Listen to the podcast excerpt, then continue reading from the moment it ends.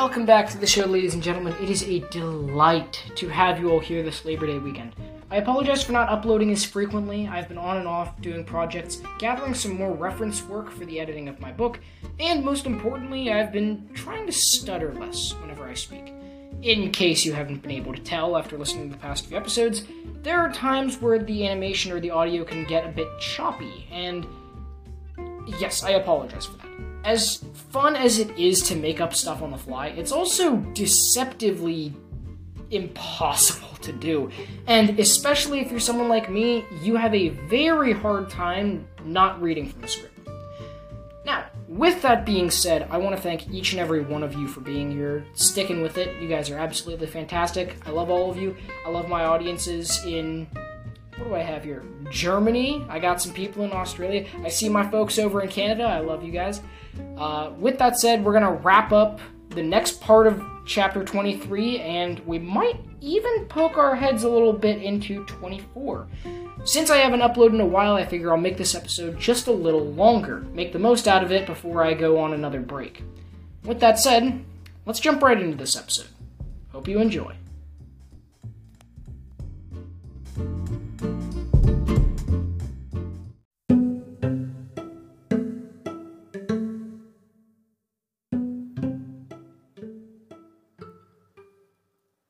King of hell resided in his throne room, deep in thought. The space itself was pouring with tones of vile and evil, the walls bursting with hellish patterns and symbols.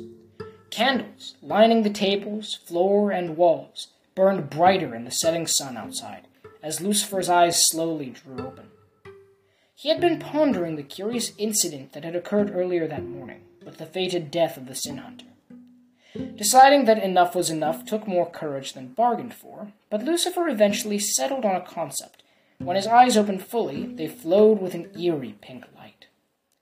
His embellished cloak flapped in the wind behind him, flowing around his arms and shoulders like blood red waterfalls, as Lucifer began to mutter strange enchantments, and even more disturbing symbols appeared from the dark.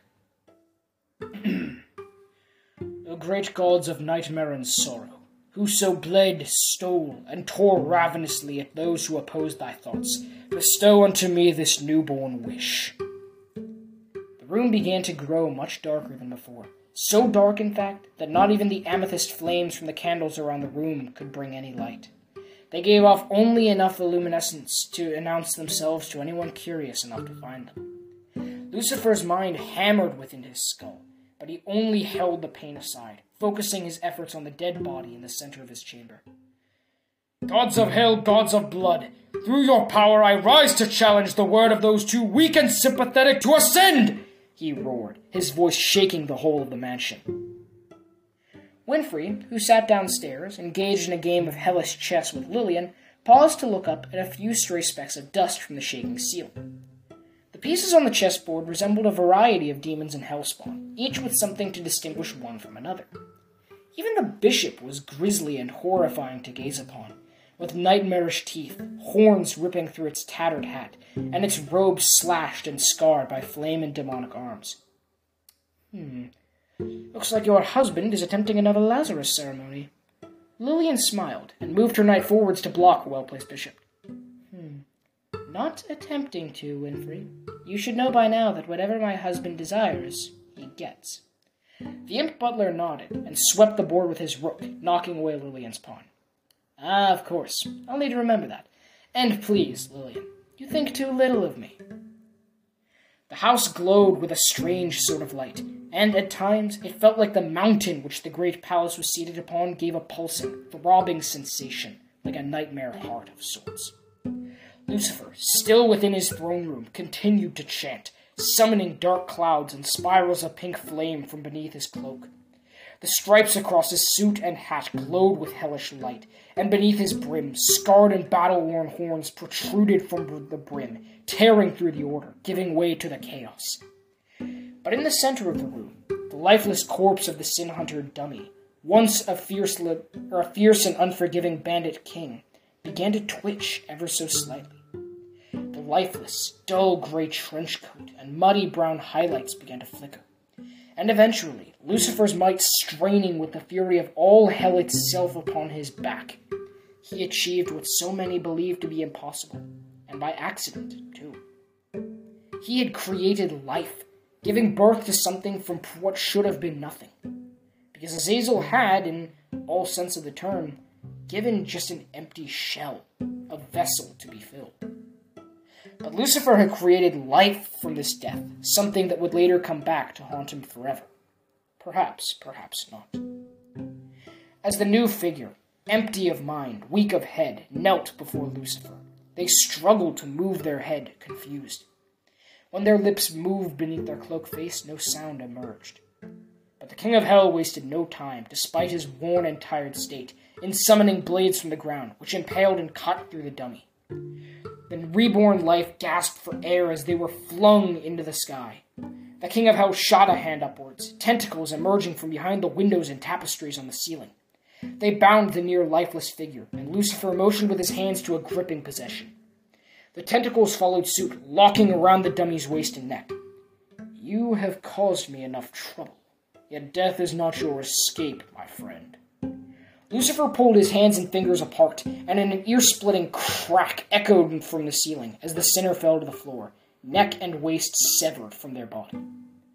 I would not be so merciful if I allowed you death at the hands of some commoner.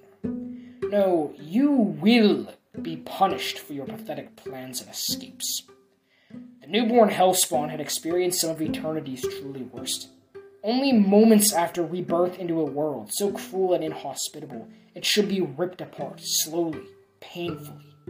And when the blood soaked tapestries oozed with the impostor's remains, redecorated in a twisted sense, Lucifer's cloak was all that remained. His nostrils flared with smoke, and even as his horns disappeared back beneath his white brim, and his eyes regained their magical, sparkling amber, amber color, everything began to grow light again. But the king of hell was surprised once more to find himself unfit. Unsatisfied would have been a more suitable term. But Lucifer found the concept of being unworthy of killing someone disturbing, to the point of insanity. He returned to the floor, his shoes clicking against the carpet, and the glowing symbols faded into the quickly diminishing mist. The candles on the tables, the walls, and the floor all returned to their shades of ugly blues and oranges, and Lucifer was left alone in the cold and silence. His cloak brushed aside to reveal the vanished vacancy of his striped, more formal attire, and he now boasted his true form. A flowing cloak lined his plated shoulders, with artfully displayed pink flames coursing through his black and white highlighted suit. It had something of an eccentric flair to the theme, while the only problem that wasn't armored was his uh, striking white top hat, which still retained its display of feathers, flora, and other artful touches on the pink and white hat.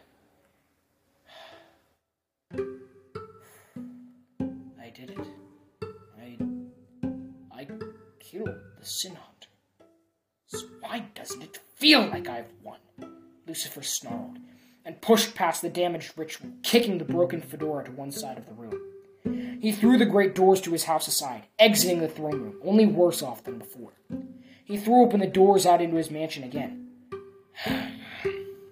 I need to remove the number of doors that are in this house, the king of hell grumbled. Somewhere off in the depths of his home, a stray window allowed a breeze from the north. Lucifer stopped in the hallway, putting a hand to his forehead as he rubbed his eyes. These days, these weeks and months, why do they lie just out of reach, as if to torment me further? I am Lucifer Morningstar, the embodiment of all things evil and sinful. So why? he growled, dragging a bladed hand across the wall. His nails left a werewolf like marking as he slowly made his way further into the mansion, down what seemed endless halls and staircases, keeping his hand on the wall. Why do my senses adhere me to failure's cold embrace?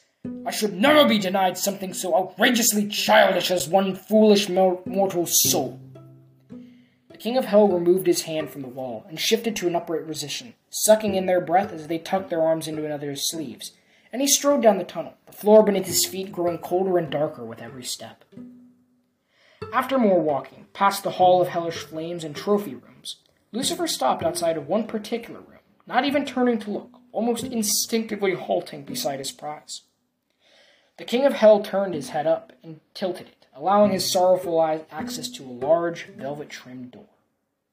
Here, looming above the King of Hell, was 12 inches of solid, reinforced steel, forged from the mines in Envy, and imbued with a security system so advanced you would be considered a legend for even touching the door handle. But Lucifer brushed these circumstances aside and pushed in through the door into the dark, windowless room. Wires traced across the wall, blinking occasionally, and indicating the vast technology that helped to guard the iron safe. But Lucifer had eyes only for his master weapon. Propped neatly on a scarlet display case in the center of the room, and seated upon an altar with spikes protruding from the sloped pillars that ran in between the steps up, was a single shimmering pistol. Visually, this small box of explosions and ammunition Looked like any gun you could buy or steal from a sinner off the streets, outside, and even above ground. But this hand pistol was something unique, and far more so than any other weapon in hell. In fact, I've only actually told you about one other type of gun that comes close to this. Lucifer tapped the gemstone in his scepter on the altar, and the glass casing around the weapon hissed open, slowly, gently descending from its watchful guard. The King of Hell reached past the lowering case, and he wrapped his fingers around the handle, lifting the gun from its innocent cradle. A weapon forged by contract and blood from the higher beings of the known Eldritch universe, this pistol was capable of delivering swift, sometimes unjust, but always permanent death. Even if you were lucky enough to feel God's warm embrace or hell's cold chains against your soft, unprepared flesh, this pistol could kill even the strongest of souls that dwelled in our possible reality. It could not run out of ammunition, nor was it hard to use. But Lucifer turned with the pistol, pointing the barrel right down at the wall opposite him. His breathing grew to a shudder, and his eyes closed tight before his finger wrapped around the cool, polished plastic of the trigger. And he squeezed.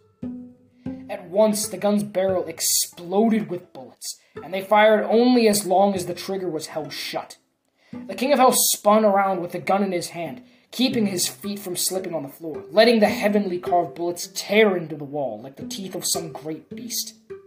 As Lucifer fired off the endless barrage of artillery, he whipped his hand around to a stop, letting his clenched fist hang for a moment. The air once again began to feel cold and silent, the only noise to fill the empty void of the silence being Lucifer's breathing. This was something of self therapy to the king, shooting away his feelings and worries in a burst of energy.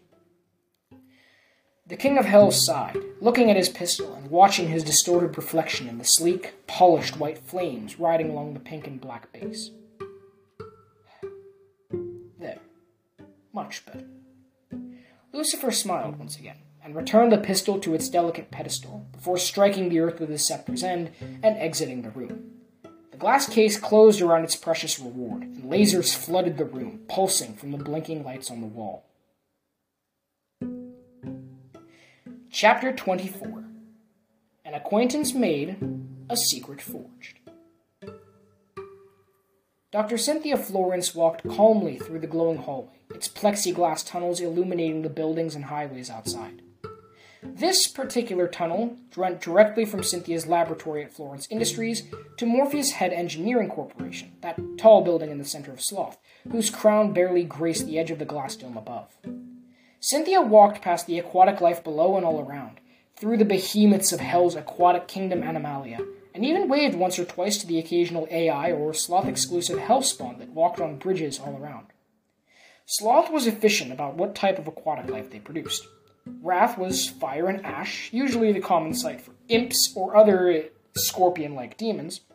Lust was movie stars and stick figures with over puffy lips and tight dresses. Greed was more machines and reptilian folk.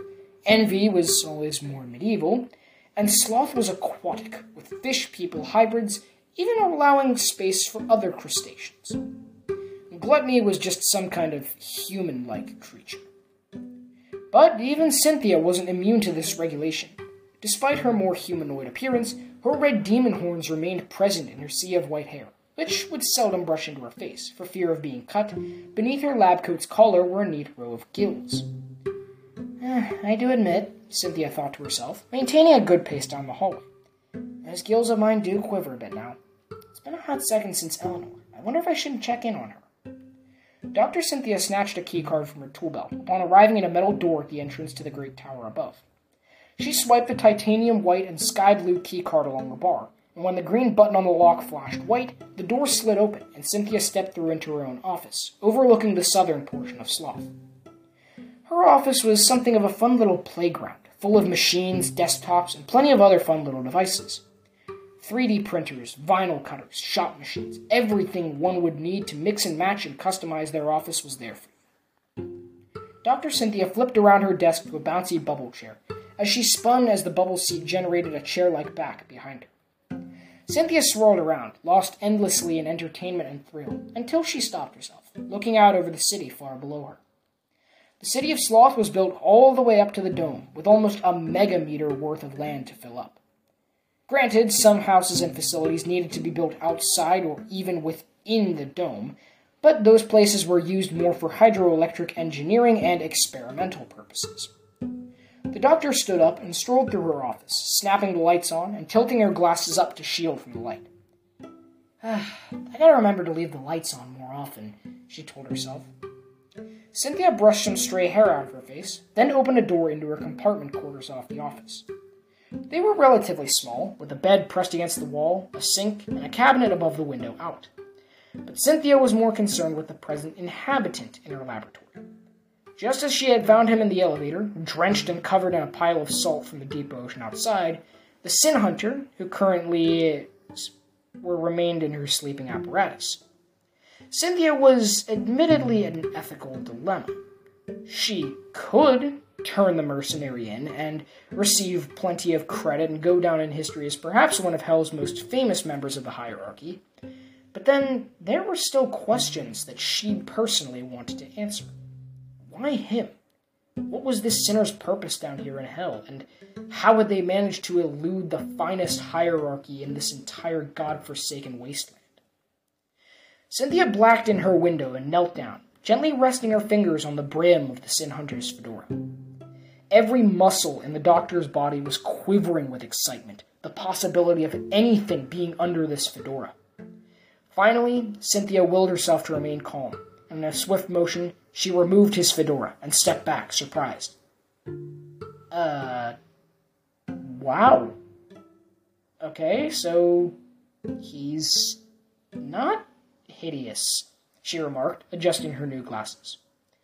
Cynthia's expression shifted again into wonder as she inspected the fedora in her hands, flopping the brim around. Now, this here, what is this even made of? It took a bullet or a laser dart to the brim and just ricocheted off. This has to be some solid stuff. And yet, it bends and flops like leather. Cynthia made a proper demonstration by waving the fedora around in the air. It jiggled and waved everywhere it went. That is, until Cynthia drove it into her locker, when it solidified and made a solid ringing noise. What? What is this? What is going on? As the doctor began to drool over the endless possibilities of this newfound material, exiting her compartments and closing the door behind her, Jack slowly woke up. First, it was one eye upon hearing some machines. Then came the realization that he didn't want to get out of bed and would rather prefer to stay there for a few more minutes. Finally, two eyes opened, seeing the room he was in. It was compact, like a bunker almost, but with at least one window, though blacked in. Jack shifted slightly, careful in his plate, careful in his pace to avoid making any noise. He realized after some moments that his fedora was gone. Thinking quickly and in anxiety, the Sin Hunter whipped out a bandage packet from his tool belt, and he wrapped his face up, sitting as he did. okay, okay, um, think. Where were you last? And more importantly, where are you now? Doesn't matter. The only way out is either through that window or the door, and believe me, the Sin Hunter uh, reasoned, standing up and inching closer to the frame of the door from the inside of the bunker. I would much rather cause less property damage than necessary. Jack exited the room, clamping one gloved hand on the doorframe and looking around slowly, his head still woozy from the salt water. The outer room was adorned with a lot of surprisingly childish decorations, like posters, plushies on a desk in the middle of the room, and other quirky little details. Sin Hunter stepped further out, looking at the numerous windows which encircled the room and kept the office in a constant light. Jack crept cautiously through the walking space, but his heart couldn't help but lock up when a voice spoke from the corner of the room. You know, those bandages are extremely unnecessary. The Sin Hunter spun around, keeping one hand on his revolver, but the light snapped even brighter, revealing Dr. Cynthia, who sat in her bubble chair, holding an iPad in one hand and a glass of some kind of neon green drink. She took a sip before standing up, almost to Jack's height. And you're a bit taller than I imagined, the Sin Hunter nodded, fastening his belt and watching as the doctor's eyes met with his own, her eyes flashing beneath her glasses. The two maintained eye contact, not daring to say a word to the other. But Jack was the first to break the silence. Hmm. Nice office, he said, looking around. Cynthia nodded, and for once, despite their uh, up to the point hated rivalry, something strange happened. She was smiling. Jack was admittedly taken by surprise at this. But Cynthia laughed and tossed her iPad onto a desk nearby. Why the long face? You're perfectly fine right where you are. Jack blinked, but he nodded with caution, crossing his arms. Okay, sitting in the arms of the enemy, but sure, I've been through worse. Cynthia walked to her desk and reached one of her hands out, to which Jack flinched slightly. Cynthia breathed a sigh of relief. well, at least I can expect you to still be cautious. Jack, who understand a little more, understood, sorry, mm, a little more of the situation, decided to take a deep breath and lean back in on a chair. Cynthia unwrapped the bandages around Jack's face, and slowly his features began to show. Slitted gold eyes gazed out from behind charred, half burnt skin, and plenty of gashes on his face. Cynthia peered further past the scars and couldn't help but marvel at how their rivalry had changed. Poor thing, that must have been some adventure after that fiasco in Greed. What happened? the doctor asked, bundling up the bandages as she tossed them in the trash. Jack clutched his head and walked around the office, combing his fingerless gloved hands through his hair. I couldn't tell you. All I recall is getting into an alleyway a few minutes away from the casino and crashing next to a trash can. Next thing I knew, the Sin Hunter continued, staring out a window, I found myself in wrath in a prison cell. Cynthia nodded, going through some papers and notes on her primary desk. Hmm. Well, that certainly explains where all your scars came from. I hope the heat wasn't too bad. Jack nodded, smiling as he turned to face the doctor. It wasn't. And getting out of there was shockingly easy. Cynthia made her way over to the Sin Hunter, standing right beside him as she kept her iPad in her left hand. You know, you're an odd case. Do you know that? Sin Hunter turned in surprise, but nodded, agreeing with the situation. That's not the first time I've heard that. You know, this was not what I was expecting hell to be. Not at all. Cynthia dropped her pen on her desk and walked towards the recovering Sin Hunter at the window, sliding closer. Well, what did you have in mind? she asked. Jack shrugged. I don't know, maybe more of wrath and pride, less of this, he said, tilting his head to one side. Hell isn't exactly a place where you go to be distinguished or fancy. The doctor couldn't help but smile as she looked at the new figure in her office. Well, before you go any further, I suggest you put some new clothes on. Don't want to make a scene tonight at work. Jack turned around, confused, as a bundle of white cloth was tossed his way. Uh, excuse me? The Sin Hunter asked, catching the bundle. Cynthia groaned and adjusted her glasses as she took off her lab coat. There's this annual thing that my boss usually throws, and that's in 15 minutes. If we take the private access tunnels, we can get there through his customary guest check in. Jack stopped, concerned at that moment. When you say your boss, are we sure we're talking about big guy, armor, tentacles, pirate stuff? Yeah, that's him. I assume you already met him whenever you dumped me off the first time you beat my head in? Jack nodded in sarcasm, throwing the new lab coat over his old dusty trench coat. Mm-hmm, huh. Well, that's just perfect. Cynthia strode back over to the Sin Hunter, taking every opportunity to flash her new experiments around the workplace. She grabbed a box from under her desk and pulled out a tie. I don't know how likely it will be if anyone sees you and mistakes you for an employee, but if someone does ask, just tell them you work under Dr. Cynthia's division. Jack nodded, and then, as he finished tying up the look, he held out his hand. Cynthia stopped to turn and looked down at the outstretched hand, then up at the Sin Hunter's face. Jack, he said, with a quivering hesitation to his tone. Cynthia reached her own hand out and nodded, taking the gloved hand in hers. Okay, who's Jack? Sin Hunter nodded and closed his eyes as he spoke. That's my name. My apologies if I hadn't told you earlier, but those were different times. Cynthia shook her head and brushed some white curls out of her face. Oh, don't you worry, I get it. Look, I may still blame you for my mistakes, and you can't convince me of that otherwise. The doctor nodded, pointing a finger at the Sin Hunter. But if this is how fate wants us to be, I've never been one to run from a challenge. So I suppose, at the very least, it would be outrageously rude of me if I ignored you, ignored you, or said nothing more than "Get the hell away from me," right? Jack nodded, then shifted around his new acquaintance's shoulder to a desk, looking at the fedora sitting neatly on a stack of paper. Oh, I'm gonna need that back, he said, reaching for his hat. But as he did, Dr. Cynthia stopped him, extending her own hand out to grab his. Uh-uh, not yet, big boy. I might need that. Jack turned in confusion and a bit of irritation to the doctor. Excuse me? he growled. Cynthia shifted her glasses over to Jack, and for a moment you could almost see some hints of desperation in her eyes. Please, even if it's just for a moment? Jack, whose fist had grown clenched, now let his grip hang loose, and he sighed, shaking his darkened hair and putting one hand to the thin stubble that connected to his sideburns. All right. But why do you need it? That hat's nothing more than the most valuable piece of clothing in all of hell. That's right. Jack stopped, knowing the full answer to why that was, but he chose to play along instinctively, kicking up against the wall and brushing some dust from his jacket. Before we go any further, could you stop interrupting you? Cynthia asked cheekily. Uh, yes, that. Jack nodded, rolling his eyes as he kicked back. Cynthia, meanwhile, inspected the fedora from every angle, spinning around the cool features.